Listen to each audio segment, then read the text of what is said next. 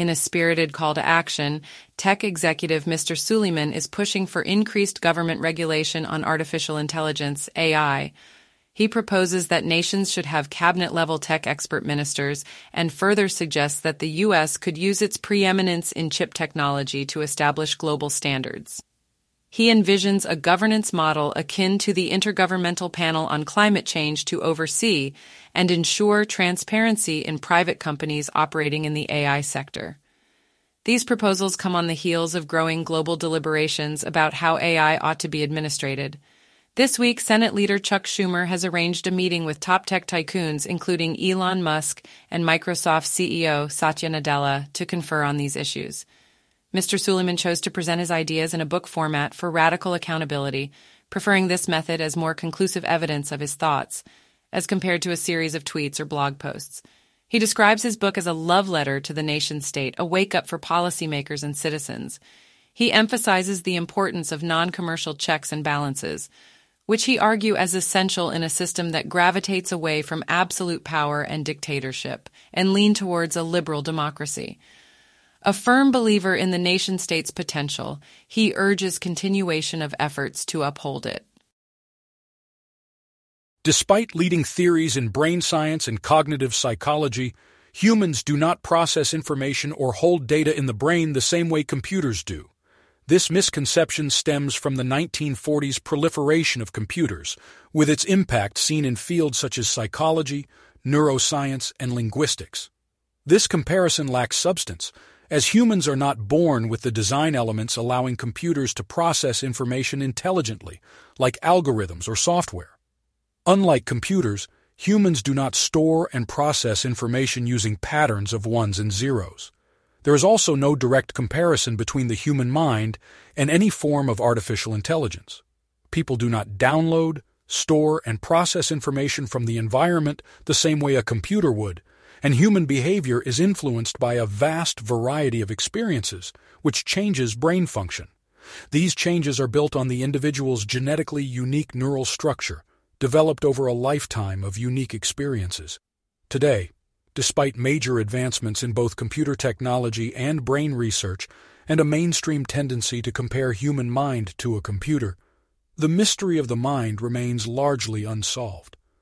Revolutionary projections like downloading human minds to achieve immortality are fundamentally flawed and cannot be realized, given the human brain functions nothing like a computer.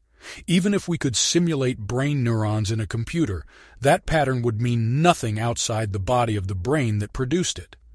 Moreover, trying to understand the complexity of the brain to maintain human intellect is extremely daunting due to profundity of its neuronal connectivity, strengths, and states of proteins that exist at each connection point, as well as variations in everyone's brain structures. Therefore, the approach of treating human brains as computers is counterproductive and should be discontinued to focus on understanding ourselves.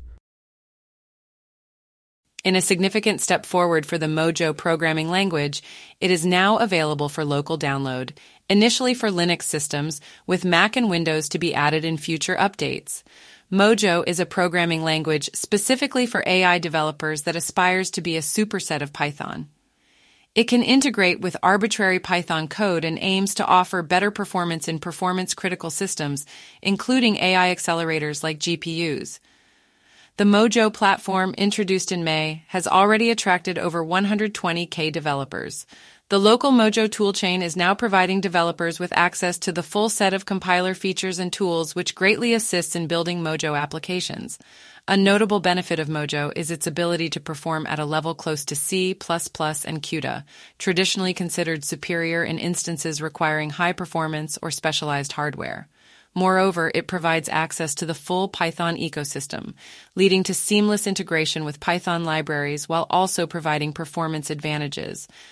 Mojo is also designed for integration with the modular AI engine, facilitating the extension of AI workloads with customizable operations, high performance mathematical algorithms, among others. Frequently, with only minor changes to existing Python code, substantial speed boosts are achievable. In addition to being available for download to your computer, Mojo also provides a powerful function beyond being merely a compiler. It provides essential tools such as a VS Code extension, supporting syntax highlighting and code completion among others, a shell via the Mojo driver, and a Jupyter kernel for building and running Mojo notebooks. The initial SDK release supports x86 Linux systems only, with more systems and features set for future updates. Community engagement is encouraged, with over 19K developers actively discussing Mojo across platforms such as Discord and GitHub. There are plans to commence open sourcing sections of Mojo later within the year, in what promises to be continuous language improvements in the future. Bun, a fast and all-inclusive toolkit designed to manage JavaScript and TypeScript development, is finally stable and ready for production use. The toolkit aims to streamline the process of running, building, testing, and debugging, offering a solution to the slow and complex JavaScript tooling that has evolved over the years. Bun is pitched as a practical replacement for numerous existing tools and functions, aiming to enhance process without significantly altering the developer's workflow. One of its major strengths is being a drop-in replacement for Node.js, making tools such as Node, NPX, and nodemon superfluous. Bun can manage different types of files, thereby replacing transpilers like tsc and Babel. It is also an efficient JavaScript bundler and an NPM-compatible package manager, eliminating the need for tools like esbuild, Webpack, and Parcel. Further, Bun functions as a Jest-compatible test runner, thus replacing Jest and other testing libraries. Built using Apple's WebKit engine rather than Google's V8 engine as in Node.js, Bun provides a faster and more efficient runtime experience. Its support for both the CommonJS and ES modules enhances its compatibility. Additionally, it has built-in support for web standard APIs and offers hot reloading to boost productivity. Bun offers advantages such as increased speed, customizable features, and effective management of full-stack applications.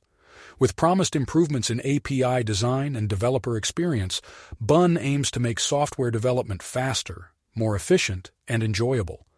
With its debut, the JavaScript community can anticipate a smoother and more straightforward development process. Sam Altman, the 38 year old entrepreneur and co founder of OpenAI, is currently on a worldwide tour that has already covered 25 cities across six continents. He recently visited London, where he traveled from one event to another, engaging with various audiences eager to gain insight into the rapidly evolving world of artificial intelligence, AI.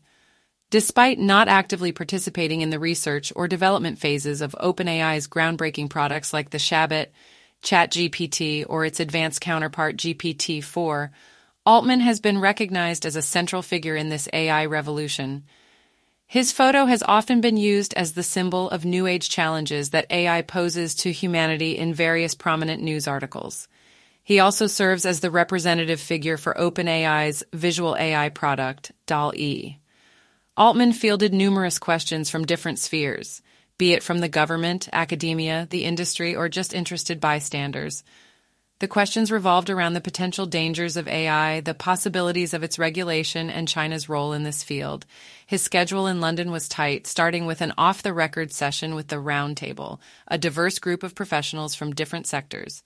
Later, he had a conversation at the Londoner Hotel with 600 Oxford Guild members, followed by a Q&A session with 100 engineers and entrepreneurs. He rounded off the day with an onstage talk at University College London that drew a varied crowd of academics, tech enthusiasts, and journalists.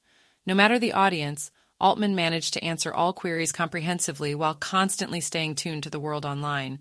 His AI endeavors promise to be a game changer, and people worldwide are eager to grasp what this means for the future of humankind. This podcast is brought to you by Flint.sh, tech consulting company made with the help of OpenAI and Eleven Labs.